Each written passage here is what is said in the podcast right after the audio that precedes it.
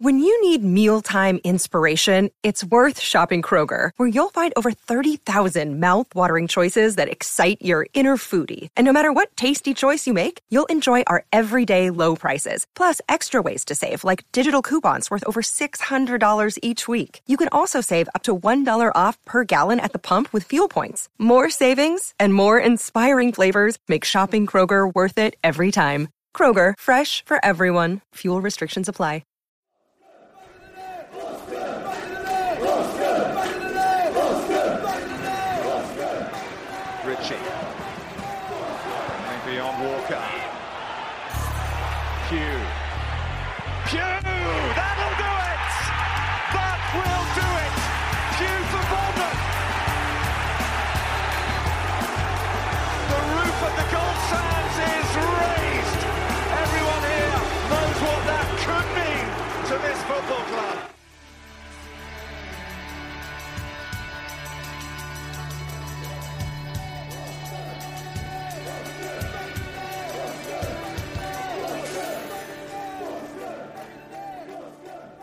Welcome to episode one of Back of the Net, the AFC Bournemouth podcast with me, Sean Barker. And me, Sam Davis. So we've completed our podcast pre-season and are now match fit and we're ready to go. And don't worry, we're not fielding a weekend team today. You're getting the regular starters from the off. How apt, Sam. And so, coming up this week on Back of the Net, we'll hear your fan thoughts on the defeat to Everton, and then Sam and myself will break it down and talk about the key moments in the match. And there certainly were a few. And I'll be diving into the online world to bring you a review of the AFC Bournemouth fans' comments on Twitter, Facebook, and all the forums. Yeah, we're then going to have our special interview with the legend that is Steve Jones. Not one, not two, not three, not four. Jonesy scores and he wants one more. So we did a great interview. I caught up with him this week and he talks about the original Great Escape, what it was like as a Cherries player during our troubled past, and what he thought about Jason Brissett. And those comments are worth listening out for. Uh, Sean will then bring you all the key club news from the past seven days. Yeah, and then on Saturday, Sam, you went down to Canford Park Arena and uh, put together a really great feature there on the AFCB under 18s. Yeah, certainly an interesting match. And then finally in the podcast, we'll be previewing the upcoming Premier League game against Watford. So, all that's to come on this week's episode of Back of the Net. So, let's get started with your fan thoughts on the 2 0 defeat by Everton. Floating. There's an appeal and a penalty. And not too many complaints either from James McCarthy. Daniels for Bournemouth. Saved by Joel. And the follow up is wide. And the Everton players rush to their goalkeeper. Cleverley goes to Barkley. Little deflection on there and scoops it. Ross Barkley for Everton.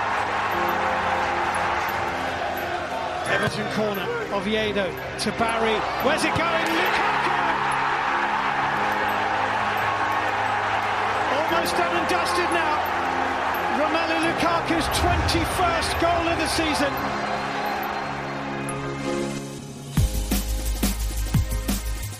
This is David Cordell from the United States of America, just outside Washington, D.C. People, relax. We're out of the FA Cup. So what? Who cares? What's the most important thing this season is to make sure we stay in the Premier League. And so I think Eddie played exactly the right team yesterday. It would have been nice if we'd won, and for some of the game I thought we had a chance to do so. If the penalty had gone in, who knows, we might have won. But at the end of the day, with the money involved in the Premier League, with the money that's available next year for staying up, we would be stupid to focus on a cup competition that, while it's nice to win, doesn't provide you with the resources that you need to survive as a football club in this day and age. Oh, hi, it's um, Steve Wright from Bournemouth. Um, regarding the Everton game, I think um, the seven changes, we, we, gave it a good go. I think they had a bit too much quality with a, a first team out really for them, for us to, to, beat them. But a bit of luck on another day, I think we might have got something out to see with that goal maybe when it was 1 0 down to, to, make a game of it.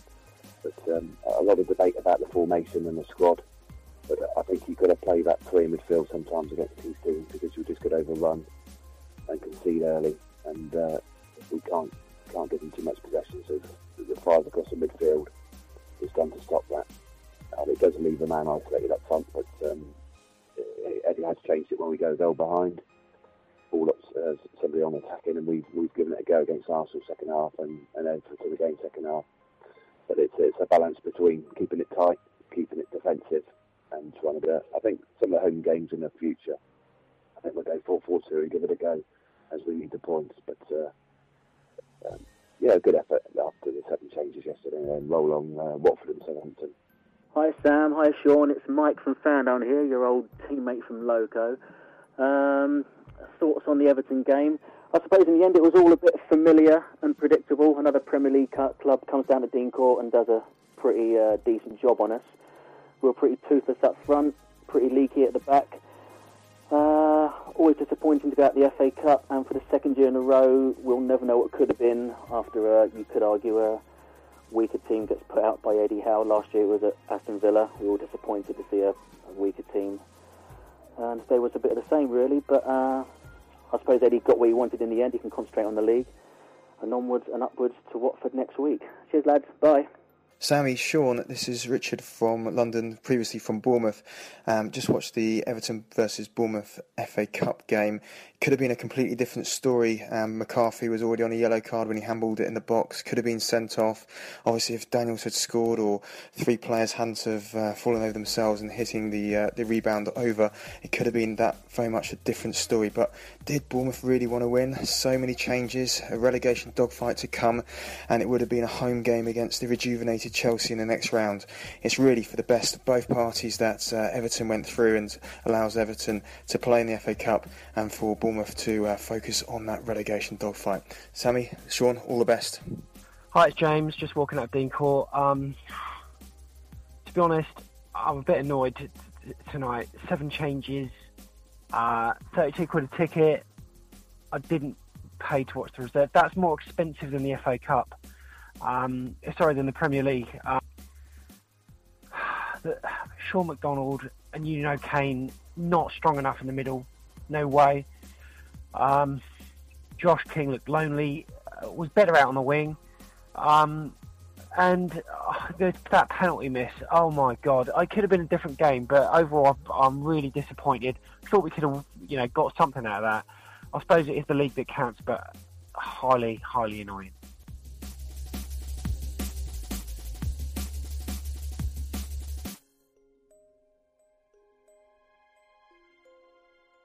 So, some interesting viewpoints there, and thank you to everyone that got in touch. Now, if you agree or disagree with anything that you've heard, feel free to tweet us on at AFCB Podcast. But more importantly, if you want to pitch in with your opinion after the Watford game on Saturday, don't forget you can send us a voice note from your phone or computer and email it to fans at afcbpodcast.com, or you can just give us a call and leave a message on our voicemail. That's 01202 90 10 48. So, yeah, Bournemouth were knocked out of the Cup at home to Everton on Saturday night, a 2 0 defeat, which, as you've heard, left many people in two minds. Some were annoyed, others a bit peed off. A deflected shot, some suspect defending, and then combine that with a penalty miss meant that any dramatic comeback like we witnessed in the league was certainly not going to happen. But, Sean, what, what were your thoughts on the lineup? Yeah, it's um, obviously it seems to have split opinion between making all those changes or going with what you would deem as a stronger squad. Um, I can see both sides. I mean, I guess you know, obviously last year against Villa we made those changes, and at the time everyone was very unhappy. In hindsight, when we think about last year, do we think about that FA Cup disappointment? I don't. I think about Charlton and us winning the league. So, you know, I can see why it's done. I think the other thing as well is when you break a lot of those changes down, I think we needed to give Elphick a run because he needed to to get his fitness back. Ditto with Distin. You know, we, we are light relatively light in the centre back and in centre midfield positions. So if we lose one of our starters, we are going to have to rely on one of these guys. If they haven't played at all, then they're going to be super rusty coming into it. So if you break it down, you go, okay, well, Elphick and Distin, that kind of makes sense. Everyone wanted to see Iturbe, so obviously Iturbe's come on. we wanted to give King a run. I don't know. I think I think when you analyse the actual changes, for me, I think they actually made sense. The middle of the park, I felt was where we were weak. Um, you know, for for me, O'Kane this year, I think if you just look at his his ball retention and and his it's just I think been pretty poor. And I think in every game that he's played, I think there's been two, three times when he's given the ball away where you know a Surman wouldn't have given the ball away. So that we I guess in terms of the lineup, that was where we were weak. But again, if these guys have got to get games, they're in our squad, they're training every week. If they're not playing any games at all, I mean, we've all played Football Manager, right? And you get that player that knocks on your door saying, "I want out, boss. I've had no game time." So I don't know. I mean, what did you think? Well, the thing I suppose that irks me a little bit is that in these sort of pre-match interviews, Eddie Howe says he's picking a team to win the game. So he's picking these players, and he believes that they can beat a full-strength Everton side. So why not pick a full-strength side? Because if, say, Harry Arter played and he got injured, if what Howe is saying is true, players like Sean McDonald are good enough to be in a side against Everton, so surely they can be okay against Watford next week. Um, I do understand that the league must take priority. However, I don't know. I'm just not satisfied with the sort of authenticity of these managerial sound bites sometimes, which I don't know. They're effectively press releases where really it wouldn't hurt to say, you know, we're concentrating on the league, Chris. Yeah, but I think he has kind of said that, and he kind of then in the week leading up to the game he deviates and says it's really important. But I think he keeps. I think Eddie's been fairly consistent in the league's been priority. I don't. I don't really think it's been a secret. And I guess, you know, I don't know. I guess for me, it's it's the key ones which I felt no disrespect to the players, but I think that really did make us weaker was those two changes in the midfield. But you've got Surman that's played every minute of every game. I think he's played every minute so far, pretty much, or at least he started every game catalyst and key to our team. So if we lost Surman, then we'd be really in trouble. And then the other one's Harry Arter, who hasn't had the best injury record around, and I don't know. It's. I mean, what's frustrating in front of the BBC cameras, the world was watching. First twenty minutes completely outplayed, um, but then we were gifted. I mean, you know, gifted an opportunity when that Charlie Daniels corner fell onto the fell onto the arm of McCarthy, and the ref had no choice to give it. And then Charlie Daniels stepped up. Now, what were your thoughts on the penalty? Do you know, uh, I'm a goalkeeper, right? When he started his run up, I called it. It's going keeper's left. I there, there, there's there's a basic principle of, of penalty taking when you're when you're eyeing up the striker. As a really basic rule, the more curved the run, the more likely they're going to be hitting across the ball. So, in which case, with a left footer, if their run is curved, it's more chance that it's going to go to your left. If they're a straighter run up, more likely to open their foot up and put it the opposite side. So, that's kind of a basic thing. But I don't know. For me, it was just. I like. I've liked Charlie's penalties to date. I think there's been there's been similarities in the way they've been hit pretty hard. I mean, I know one went low, one went high in his two goals that he scored previously. I worried was there can he do anything different and I guess you could say that no he can't. I mean they're all similar style run ups. He makes that curve, he hesitates, he curves a little bit more. For him to then open his body up I think would have been pretty hard. So I mean their goalkeeper would have done their research and they'd have said, Well, this is going to my left. It was I don't know, it was I I think it's a poor penalty. If the keeper dives the other way, it goes in, and we all talk about how great it was. If I was the the Everton goalkeeper, I'd have been going left.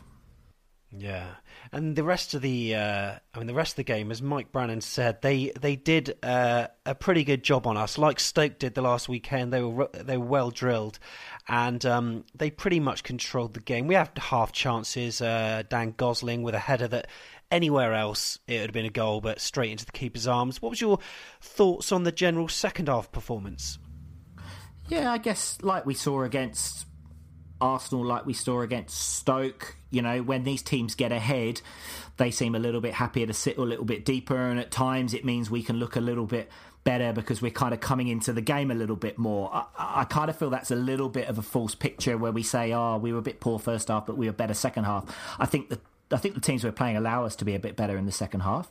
I think uh, King, you know, is really showing his pace and his skill out wide, which I think is a really positive thing. And obviously, you know, there's prior to that we had Iturbe who people have been crying out to see, and in that first half, he was he was pretty bright. Um, other than the the shot he dragged, I didn't see too much end product. But I mean, just I know we're going back, but what did you think about Iturbe? Yeah, I thought uh, he was very sprightly. Certainly injected some pace into it. Had a few wayward shots at times, but um, certainly I do like when we play wingers with pace. I mean, Pewey hasn't got much pace, bless him, but he, he has certainly got something else. Uh, he, you know, his trickery on the ball uh, certainly makes up for that sometimes, but you can't beat two wingers who've got pace. Now, I do love it when Junior Stanislas is on the left. Now, it, it's so funny that a player that didn't even get into the championship side uh, last season is now my first choice.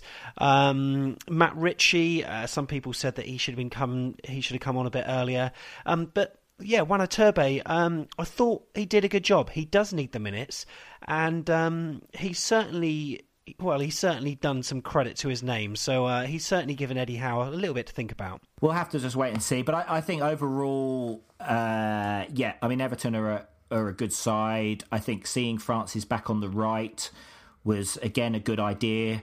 Um, interesting going back to the first goal. Um, just watching that back I kind of felt like he was in centre back mode a little bit. If you watch the, the replay of it, he tucks in right close in to the other centre back and actually gets, I think, too far in so that then when the ball's played out wide and then back in, I think he's a little bit out of position. But again, you know, bit of readjustment if we're going to be changing that back line, I guess.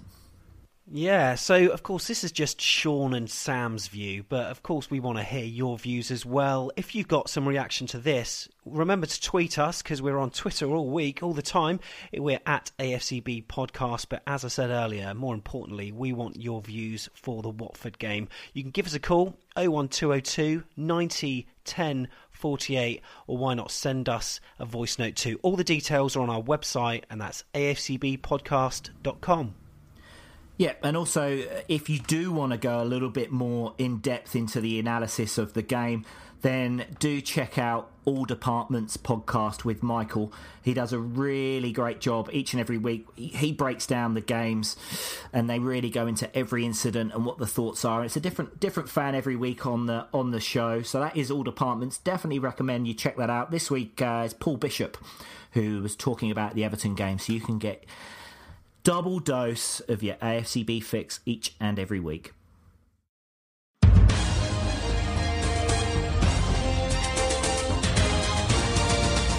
AFCB Club News. Sean McDonald signs a new one year contract with the club. McDonald has been at the club for five years and would have been out of contract at the end of the season. After signing a new one year deal, McDonald told Cherry's player that he hasn't played as much as he wants, but it's a great squad to be around. And he hopes to keep working hard, keep improving, and to get a few more minutes on the pitch. So let's hope he got an appearance fee clause in his contract to pick up that extra paycheck following his 62 minutes on Saturday against Everton. Eddie states his team is the undisputed best Bournemouth team of all time. Howe told the Daily Echo that in his mind there can be no dispute that the current crop are the best side ever to have played for Bournemouth. Although he then goes on to say that he's sure there are people that have seen more Bournemouth team down the years that are more qualified to give an opinion than I am. So I'm not sure whether he's saying it's disputed or undisputed, but either way, I think we all agree this team's pretty damn good. Benik Afobe is considering whether to pledge his international football allegiance to the Democratic Republic of Congo. Afobe was interviewed by Sky Sports at the JD Sports store in Bournemouth, where he stated himself, his agent, and his family will sit down to consider his options. This is after hearing that the Democratic Republic of Congo are looking at approaching him.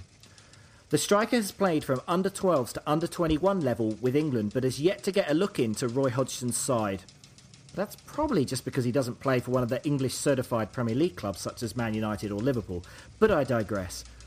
So could this news be his way of sneaking a call up from Roy ahead of the Euros with a view to getting in the England squad in the future? Maybe. In a further Congo related digression, I remember going to see the movie Congo at the UCI cinema at Tower Park. I can't remember much about it other than there was one pissed off gorilla on the screen for most of the film. So if I was Afobe, for that reason alone, I'd be choosing England. Sylvain Distin was meant to be in the south of France four years ago. And no, this wasn't due to a dodgy sat-nav purchased from Wimborne Market. Instead, this was his original three year plan when he had joined Everton in 2009, whereby he expected to start for two years, be on the bench for the third, and then head off to the south coast of France to drink wine and eat cheese. Instead, he has found himself on the south coast of England drinking energy drinks and offering valuable experience to the Cherries. Talking to the Daily Echo, he has said he will consider his options at the end of this season as to whether he will finally hang up his boots.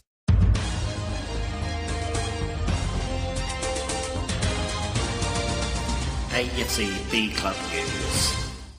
Hi, this is the Biggin, Steve Fletcher, and you're listening to Back of the Net.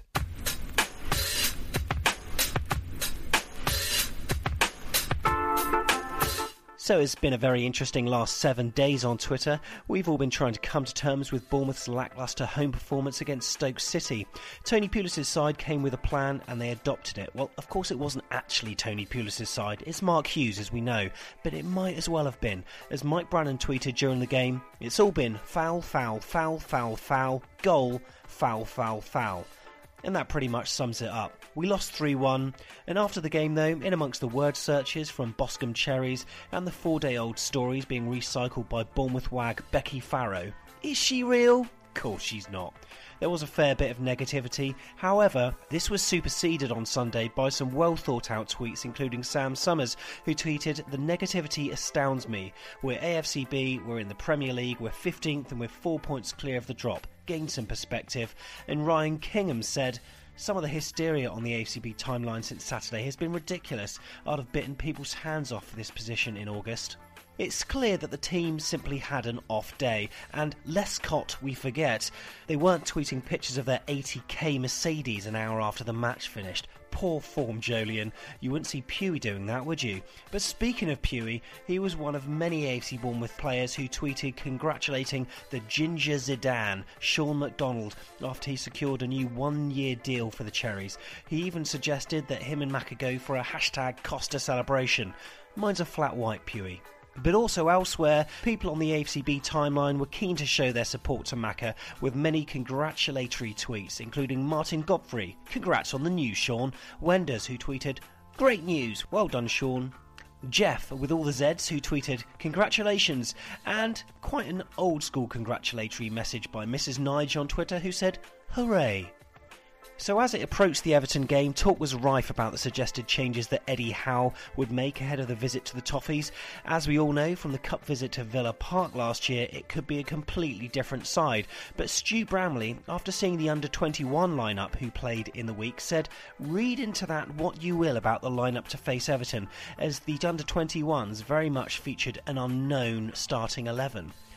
But the team news was announced on Twitter, and like a Harry Arter stumble into the penalty box, it didn't go down very well. Peter Humphrey tweeted, I'm sorry, but you don't get a couple of rounds from Wembley with no midweek fixtures coming up and change most of the team. Hashtag no excuse. And then Oz Arnold tweeted, disappointing that Eddie Howe didn't choose a full strength team. But on the other hand, Janine Sparks tweeted with a bit of positivity, welcome back to Dean Court Elphick. And then Chris Hubble also tweeted, Good team. Of course, though, the result was not as we wanted. A deflected Barkley shot and then a Lukaku finish made it 2 0 to the Toffee men, and then some of the tweets afterwards were, I told you so. Duncan Graham tweeted, Shearer summed that up perfectly. Someone was watching the BBC. Everton deserved to win because they put out a full strength team. Hashtag AFCB. And then Mark Sinkinson tweeted, Our first team may be good enough to stay in the Premier League, but our squad most definitely isn't. And then Mike then tweeted, Disappointed with the result, but not the performance considering the team we put out. Next week, more important. Bring on Watford. Now, elsewhere, over on the Vital Forum, let's just check out this thread about Max Gradel being back for the Watford game. Let's go to page 5. Oh, they're talking about religion. This is a bit too deep. Next. The forum also placed a lot of prominence on Juan Iturbe. Sorry about that. As Kerry Payton once said, there should be a great chant that says, There's only Juan near Turbe. Come on, let's get that going, lads. But he put in a great shift against Everton, and it seems that many people have changed their minds about him. Joe Fraser said, in his defence, he's not fully match fit yet, he doesn't know the language, and he hasn't had the time that Eddie says is so important for new players to integrate the way we play. And then the Alchemist replied, Iturbe would make a great support striker stroke forward. We just need to set the rest of the team and formation up to make that work. And then Cockbeard said, I like the look of the lad, but also wonder if his passing is really light years ahead of his teammates or just bad. In the meantime, Wimborne Sherry says, slightly different, but I thought King played well yesterday, and when he came on against Stoke too. I think that he should and deserves to start against Watford. What do you think? You can tweet us on AFCB Podcast or you can like us facebook.com slash AFCB Podcast or why not email us on fans at afcbpodcast.com. Thanks, Sam, for your uh, online review of all things AFCB. And Sam will be doing another review on episode two next week. But now we're going to move on to the interview you've all been waiting for. Here's our interview with Steve Jones. Hi, Steve, and welcome to Back of the Net. Hi, Sean. How are you, mate? I'm very well, buddy. How are you? Yeah, very well, mate. We're going to go back to 1994 initially. So Tony Pulis had left us at the end of the season, and uh, after some pretty shocking football and pretty average results. And we started that year in trouble. I think it was Willow and Mark Morris were caretaker managers, and then uh, we'd lost seven on the spin, and then Mel Machin joined us, and then it wasn't long after that that he started signing some players, one of which was yourself from West Ham. So, how did you first hear about Bournemouth's interest, and kind of looking at where we were in the league? Were you a bit worried about coming to us? Um, obviously Bournemouth and West Ham had a bit of a link.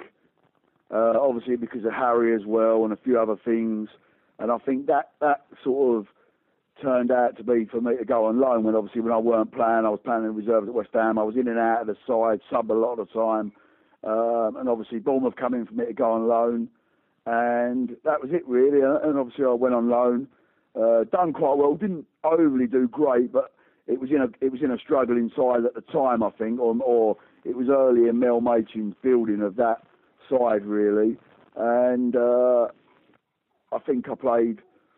I'm not sure. I think I had a month there, and then I signed permanently. So obviously, Harry had told you some good things about the club. Yeah, Harry had obviously said about the club because he was there himself, and uh, and said how good it was there, and it's a great place to live, and uh, that was it really. And I was off to there really. I, I, I did look at the league table, obviously, but that sort of thing never really bothered me, and that was probably because I played in non-league with Billericay that it, it was it, even though it was going down from West Ham, it was also because I played at non-league level. It's also still up from where I was, obviously two or three years previously. Right now, with with I mean, obviously once you were settled in and with a few of the other new guys we'd got we started turning it around. And I mean, I know we've got what's what they call the, the what is called the Great Escape now. Obviously, with what Big Fletch did against Grimsby and keeping us in the league, but we kind of, you know, this was the original Great Escape as it was called back in that season because we started going on that incredible run where I think after well we had nine points at Christmas and then all of a sudden we just started winning games and I remember I was going every week, and we had that belief that we were going to stay up. Coming into three games to go, I went away to Swansea, and, and we'd won, I think, the previous three, and we lost that one 1 0. Yeah, yeah. But yeah. we went into that second to last game away at Brentford, where Brentford were looking to go up. We were still in the trouble at the bottom of, well, what was then the second division, which is League One. And I remember going to that game, and for me, that is still the greatest Bournemouth game I have ever been to. We went into that game a bit nervous, but we needed to get a result to try and keep us in the hunt. How were you boys leading up to that game, knowing you were playing Brentford, who are a good side? Um, funny enough, Brentford were. I think. I think they was in. The, I think they was top or second at the time, weren't they? Yeah, they were. They was right in the hunt anyway for the playoffs or, or to get promoted. Uh, and they had a good side. I remember they had Nicky Forster up front. Um, the two centre halves were decent players. I think one went on to play for Birmingham for quite a while. Uh, yeah, they were a really good side, and we were quite to be honest with you, we were quite a young side, and it weren't really. I was one of the older ones, and I weren't really that old. You know what I mean? So we didn't really think about nerves or anything like that, and I think that's probably why we went on such a good run. I mean, I remember us going to Oxford away and absolutely destroying them, and, and they had a really good side. Matt Elliott, Buck, Joey Beauchamp. Uh, I just think we got a we had a young side, and we believed in ourselves a bit, and I think that's what got us out of it really. And obviously Mel Machin, who I have to say, man to man, man management wise, was uh, the best manager I probably worked with. Um, it just it just seemed to flow, and obviously the Brentford game. Funny enough, I didn't have a great game, but I do remember that game well, and I do remember us taking the crowd up behind the goal one end, um, and it was one-one until I think the seventy-fourth minute. I think. It was, and then you did one of your classic, and, and you gambled on the defender missing the ball, which I saw you do time and time again. It didn't always come off, but when it did, you were through, and obviously you stuck the stuck the goal away. And I remember you sprinting back to halfway, and uh, I can still I still get here stand up and thinking about being in that away end when that ball went in. It was it was a special Funny special enough, day. It, wa- it was, and funny enough, the, the, uh, I would have sprinted the whole of the pitch and, and been in front of the crowd. As you know, I did it a few times. I, at Swindon, uh, I've done it at loads of places, that sort of thing. If we was away from home, but the funny thing was, Mel Machin had pulled me over in about the 60th minute and proper give it to me. Said, "Are you any chance of you doing something?" Blah blah blah. Just generally playing the game, I suppose. And obviously, while I've scored and I've gone straight to the bench. To, say, to say that's what I could do. And if you have a look at the video, I am so pumped up. It is unbelievable. I think I've got about two or three people hanging off me, and they still can't stop me. Yeah, right. it was an incredible. I mean, it was just an incredible game, and, and I remember the scenes afterwards. Obviously, all the boys were up up in our in our end at the you know, and because I think after that result, we we knew that. I well, the fans I think knew that we'd done the business. I mean, we, we had Shrewsbury the last game of the season at home, which got moved to the Tuesday, so we actually played before everyone else, didn't we?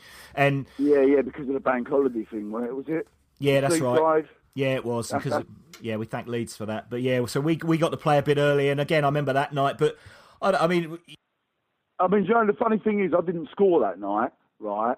But I remember the game really, really well. Um, and the reason I remember it well as well is because Neil Perrott was the reporter, and he gave me a 10 in the paper the next day. And I hadn't scored. And I always remember that because not strikers, even if they get hat tricks at time, only get eights and nines. But he gave me a 10, and that was a, like, such a rare thing. And that's why I always remember it. And I, to be honest with you, I did have a really good game, but I just didn't, didn't just didn't score, I suppose. But we destroyed Shrewsbury within about 30 minutes, I think. Yeah, we were three 0 up, and it was it was game over and party time, wasn't it? Yeah, yeah. I mean, it was 13,000 there. Was there 14,000? Uh, o- officially, I, I've heard rumours that there were a lot more in that night, but uh, Yeah, I, I could well imagine because obviously it was standing then and there was a lot of people in them days, weren't there? yeah, it was. Now look, we so we Yeah. stayed we stayed up, and that was yeah, it was. If you if you've not seen it on YouTube, there's lots of videos now. You can see of the of the Great Escape. Yeah, there is the video. I've, I've still got the video. I remember us all doing something with hats on and stuff before the video. Is that? Have you seen that? Yeah, I'm you had, sure. that's right. You had um, there was barbed wire and all that, and you had to crawl underneath Yeah. and all that stuff. yeah, yeah. And then obviously, what was his name? Bill Gardner, was it? Gardner? Ken Gardner. Ken Gardner, that's it. Yeah, and he was on the bus. Yeah, that's right. Yeah, I remember it well. Yeah. now look, the following season, then I mean, there was a, there was a bit of renewed, you know, hope in the team. It, like you said, it was a young side, and you got was it twenty three goals that season? Yeah, yeah, yeah. It was decent. It was my best season. So yeah, yeah, it was a good season. I think we was a bit unlucky that season not to get in the playoffs.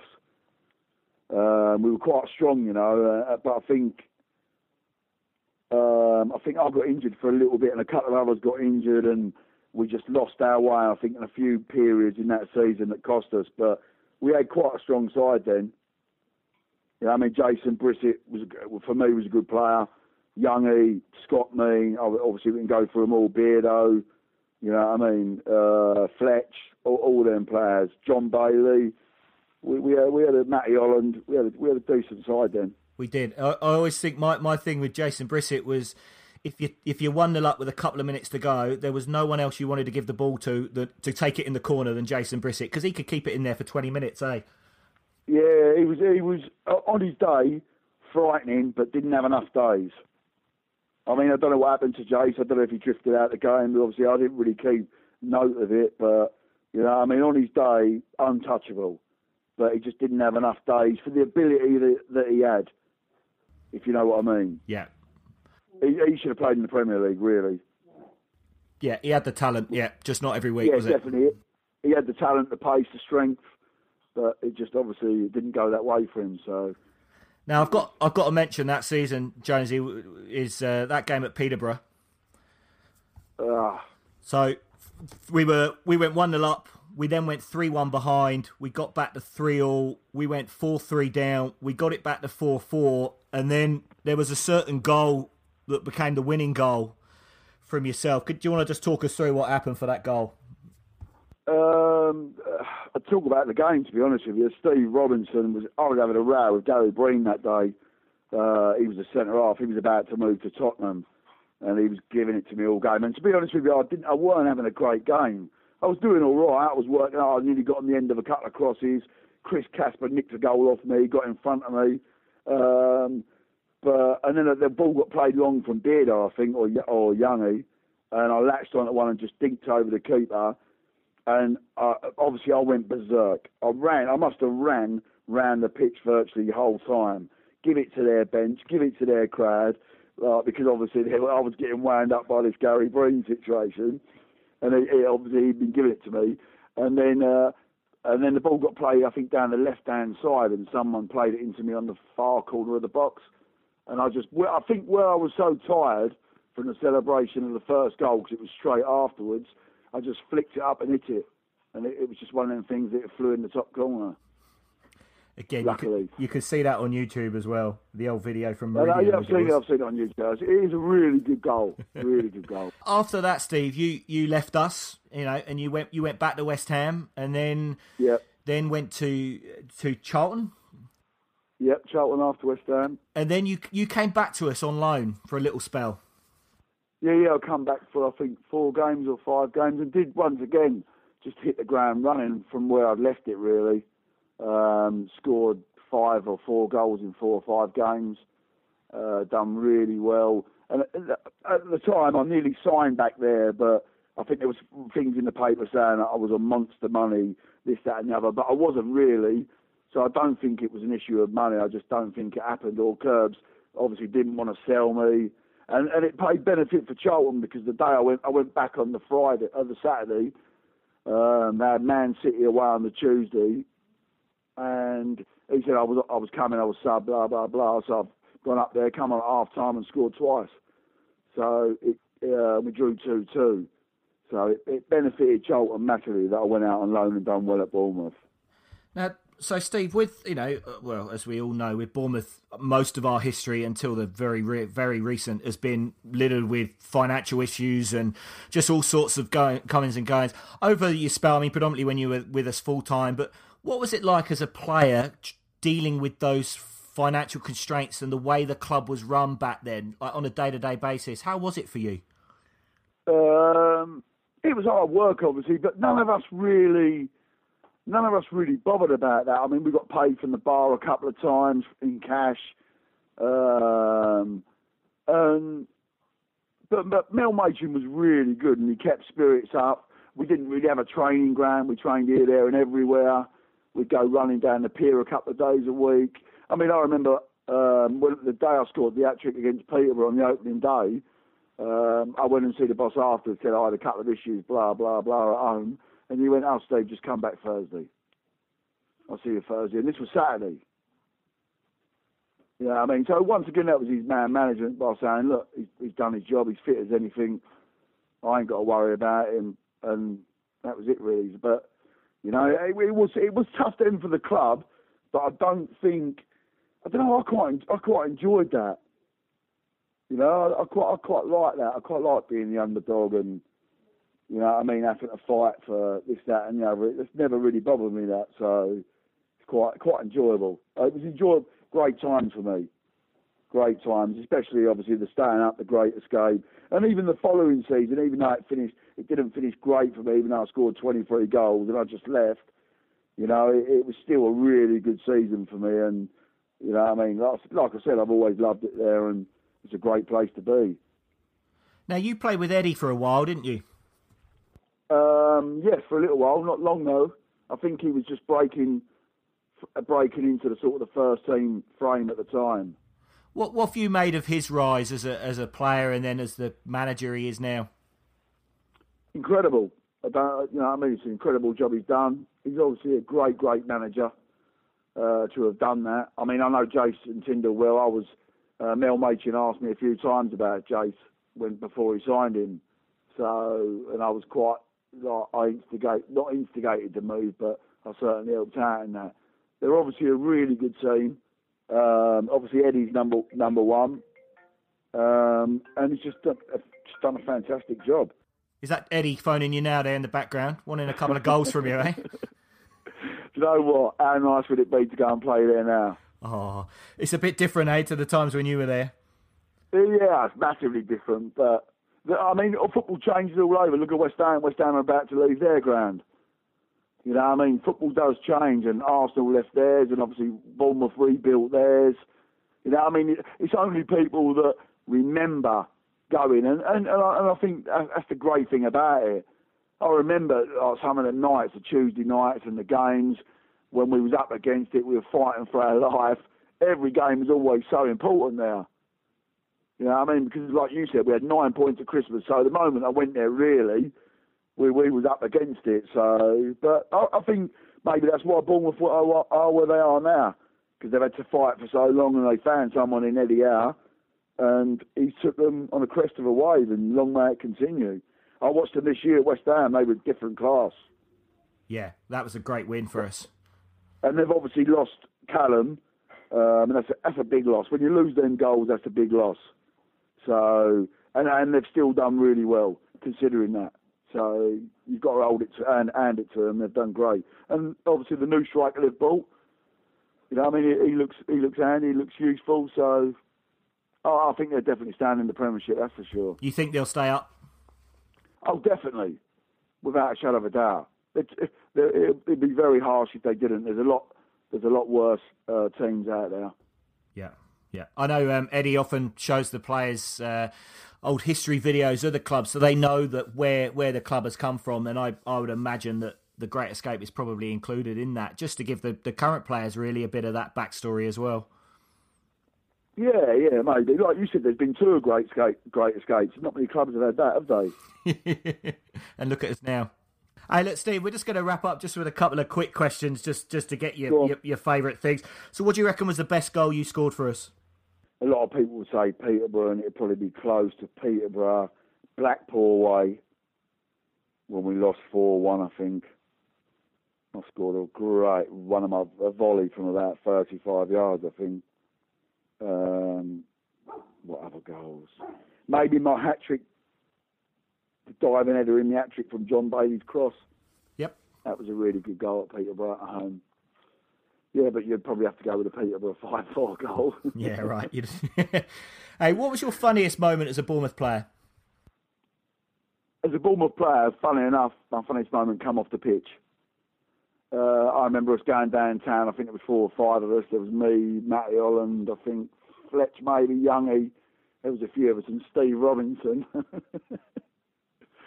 Was having his monobrow uh, separated and I'll, I'll, never forget the moment when he turned round after she'd waxed it, and all of us just burst out. We was all on the floor giggling.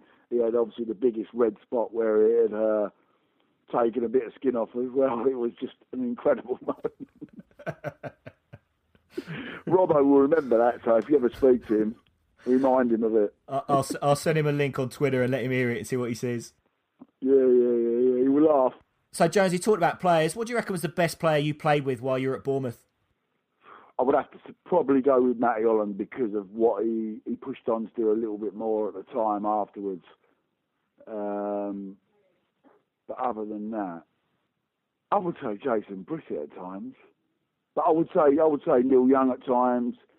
I would say uh, John Bailey. I would, you know, what I mean, I would. There's probably a few players that I would say. Russell Beardsmore as well. He was an excellent player. Yeah. He was a really good footballer. So it's, it's hard to call, but I'd, have, I'd go with Matty Holland. Yeah, good call. Good call. He's on my Facebook as well. So. so you got to say that, right? now, last thing, Jonesy, is that we might not see the uh, last of Jones playing for Bournemouth. I hear that your son Liam is uh, making his way up the ranks with West Ham. Yeah, yeah, he's doing all right. He's been there since he was seven. Um, obviously, he's under ten now, so he's in his last year of seven aside, and he's doing really well. He's scored a hell of a lot of goals, hundreds of goals for him so far. Um, he's got a lot to learn. He's left-footed as well, which is um, he's got that from his mum. Uh, he's quick as lightning. He scores goals, and but he's only ten years old, Sean. So, but he's he's at a good place at the moment. But we shall see how his career develops.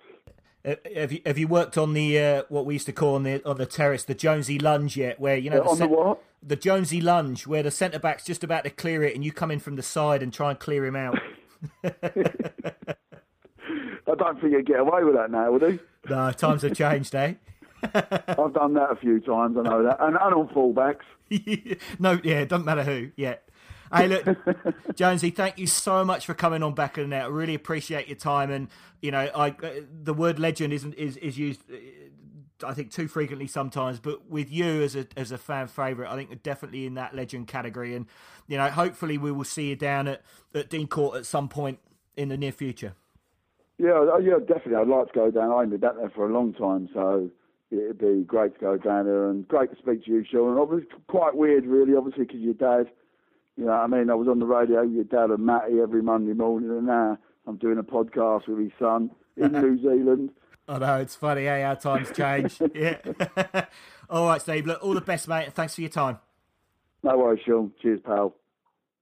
Superb interview, Sean. Jonesy came across really well there, I thought. Yeah, what a nice fella, eh? I'd, I'd never spoken to him before, but really interesting to talk to him. And he, he, he kind of said at the start of the call that I think part of him well, really regrets leaving us, really. I mean, you know, he was moving to a bigger club and all that, but man, he still absolutely loves the club. I comes across very, very clearly. Yeah, superb. And there was a brief uh, mention about your dad there, wasn't there?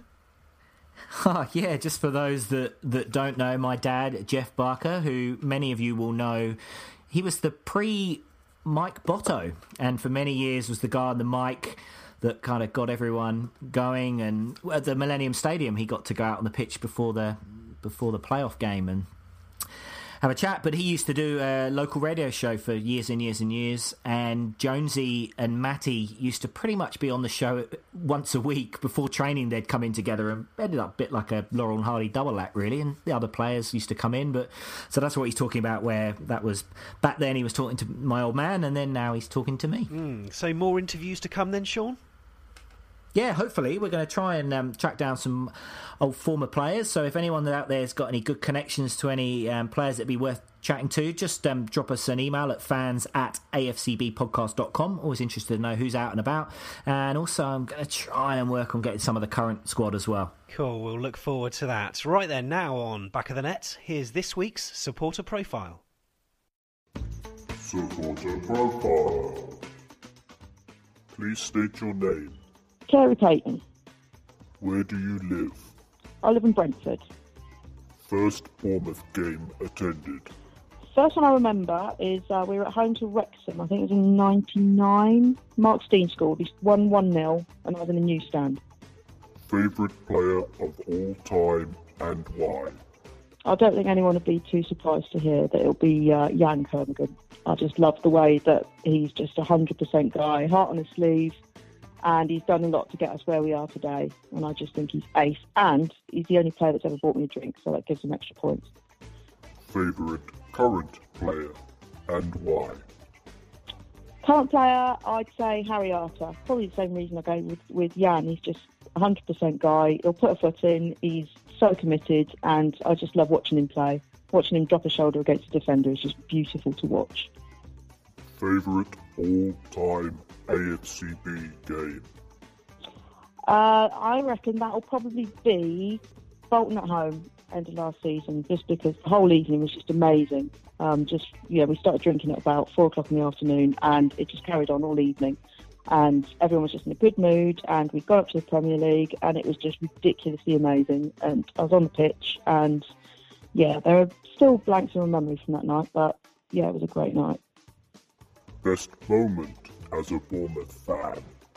I would say the Charlton game away last season because I was lucky enough to get a press pass through work and ended up being on the pitch when the trophy was given out, and it was all very surprising. I was a bit shocked, didn't really take much in because I was still so much in shock. I remember turning around to the bloke I was with and saying, What are the Charlton players doing?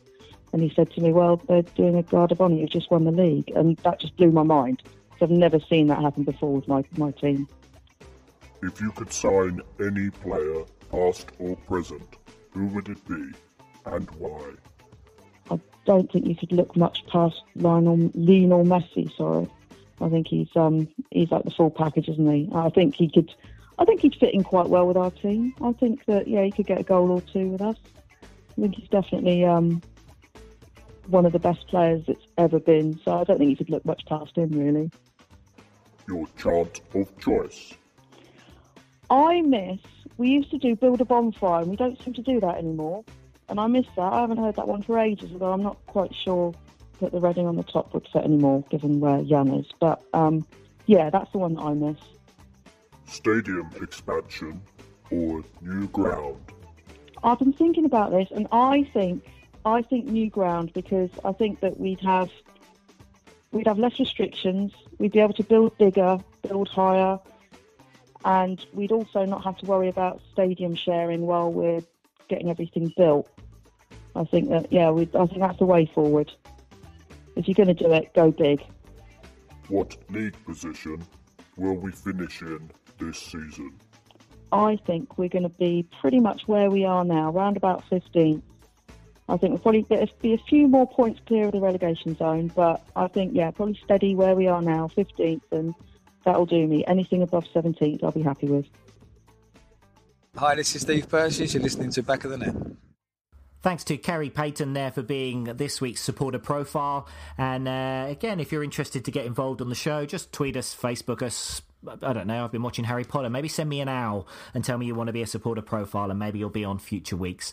But uh, coming up now is a feature that, that we're going to try and do um, when we can, just about different elements of the club. And this week's feature, Sam went down on a Saturday morning and uh, checked out the AFCB under 18s. So I've just arrived here at the Canford Park Arena, and what I'm surprised by is the number of people that seem to be here.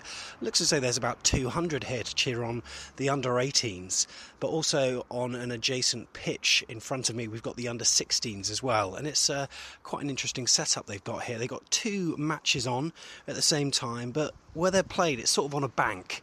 So you've got the flat pitches, but then there's a sort of uh, little gradient in between each pitch. Now, what they do is also film the games, both the under 18s and under 16s, from a height as well, so they can get a decent sort of camera angle for when obviously Carl Fletcher is going to be analysing things. But it's a really decent setup here at the AFC Bournemouth Academy. They've got uh, some toilets here, and also if you want a tea and coffee or some snacks, there's a little snack van too. But to be honest, I was expecting it to be one man and his dog, but uh, should be an interesting match, and kick-off is now only moments away. So I'm stood here watching after 10 minutes. It's nil-nil in the under 18s, and I'm stood next to a man called Peter wearing a dog collar. Peter, what's your association then with the under 18s?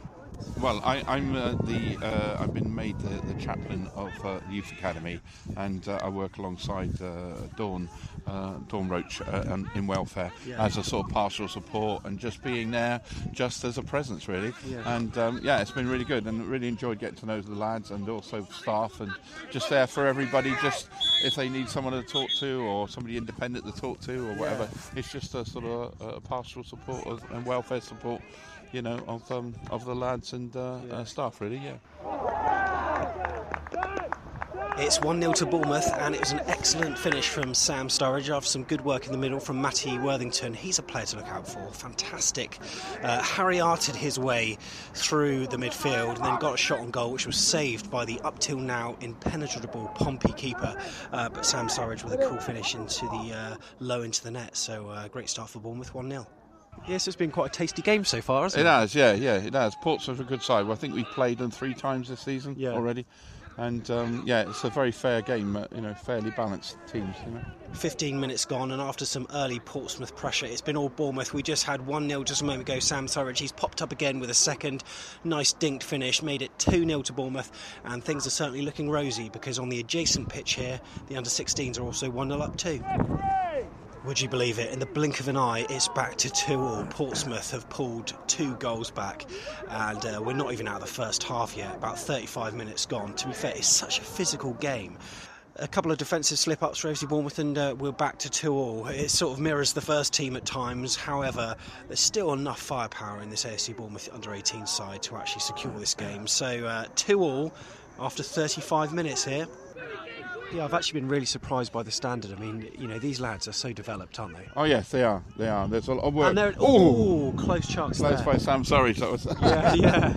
yeah, yeah. That's good. Yeah, it's good, and and uh, the the balance is good, and uh, they they work really hard in training and sports science and all sorts of things. You know. Would you believe it? 3 2 to Portsmouth from a corner. Obi Saidi with the headed goal. He's their number 16 uh, centre back for Portsmouth. Rose above everyone. He is a tall lad, to be fair. But an assured header into the back of the net, past the players on the line. It's now 3 2, and the half time whistle's imminent, surely. Ugh. 4 2. Good goal. Wonder goal, actually, from their left midfielder. Uh, Bournemouth. Uh, had a bit of a lapse. Portsmouth went on the attack, and then the ball sort of just broke outside the box, and he lobbed everyone, including the keeper, planted it from the left into the top right hand corner. Lovely curled finish, and uh, they've been wheeling away in celebrations. But fair play, that was an excellent goal, and Bournemouth have been undone here, so it's 4 2. And on the uh, pitch just behind me, it's 3 1 to Portsmouth as well. So two teams in blue are winning. Penalty to AFC Bournemouth. They've been putting on the pressure in the last 20 minutes and uh, watched on by Claus Jorgensen to my left and Steve Purchase. They got a penalty. So, uh, yeah, there's about, what is it, 15 minutes to go maybe. But uh, Sam Surridge is now going to step up for the penalty for AFC Bournemouth. Not quite sure what happened in the box. I think it may have been a shirt pull or something like that. But uh, he's just stepping up now. Oh, and what a lovely finish. Superb into the bottom right hand corner. Left the keeper going the other way, but superb hat trick for Sam Surridge there. Excellent finish. He's scored a hat trick. Is there time left for an equaliser or maybe even a winner? Final score then it's uh, 3 4. Portsmouth emerge victorious, but it was a very good performance and an excellent game for the neutral. Uh, I've mentioned a few players already uh, Matty Worthy in midfield, Sam Surridge up front. Got to have a big shout out as well to Ollie Hartfield, left back. Charlie Daniels his way down the left a number of times. He's a really committed, strong lad, very pacey too. It's quite nice to see that the style of football um, is being adopted. This first team style is being adopted throughout the sort of through the development side, under 21s, under 18s, etc. So it's um, really good to watch. Obviously, Steve Purchase and Carl Fletcher are all singing from the same hymn sheet as what Eddie Howe is. But um, if you haven't been, come down to one of these matches. It's um, it's a really good morning actually. Now the next match is March the 5th, I think. Uh, check on the AFCB website, afcb.co.uk. I think it's Luton Town at home. Uh, half past 11 kick-off but come down you can get a coffee down here. Go to the toilet when you want. You won't be peeing in a bush don't worry about that. And uh, just watch some some excellent players. Now Claus Jorgensen was down here today. Um, I had a brief uh, chat with him. Uh, glad to say that he's doing well and uh, had a brief chat with Steve Purchase as well. But um, there were probably about yeah 200 people here in total. So i'm really impressed by what i have seen and uh, the future's certainly looking bright for AFC Bournemouth. A really physical game, yeah, fantastic, and hopefully some of these players will be donning the red and black of the first team at some point in the future. Hi, this is Gary Chapman, the bloke who stands in the back of the North Stand shouting, Up the cherries!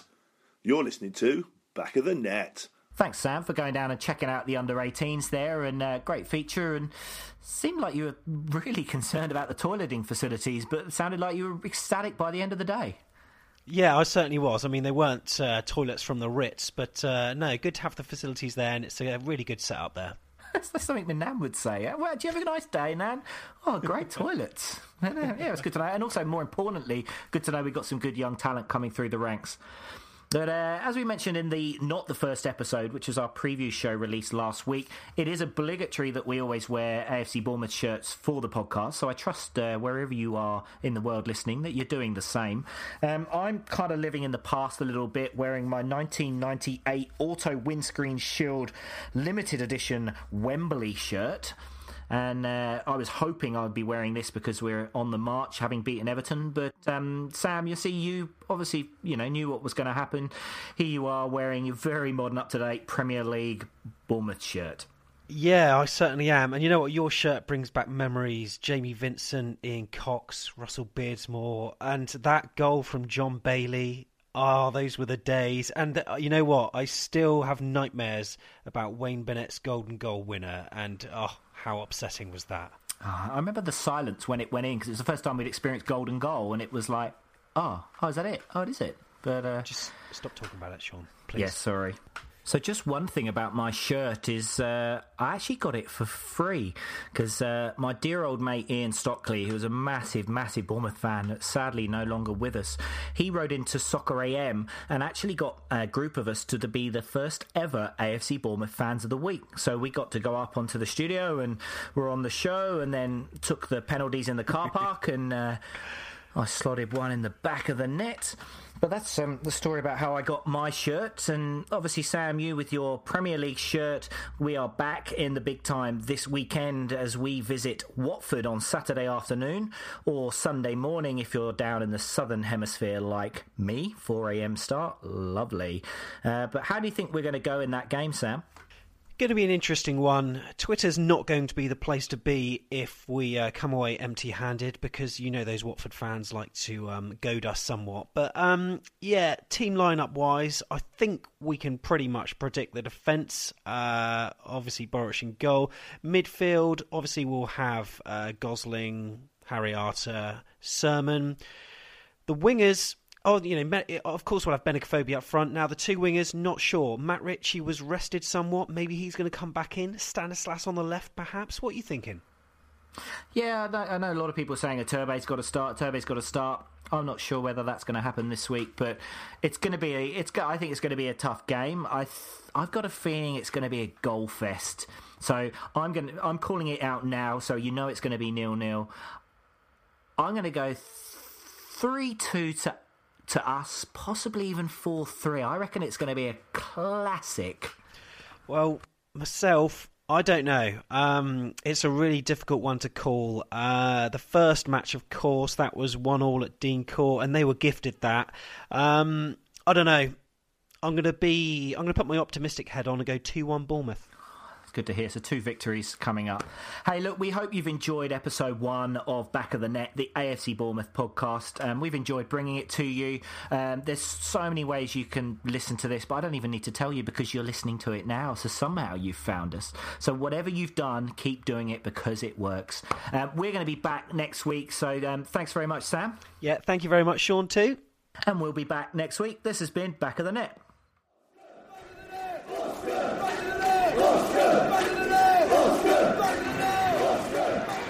Ritchie. Maybe on Walker. Pugh. Pugh!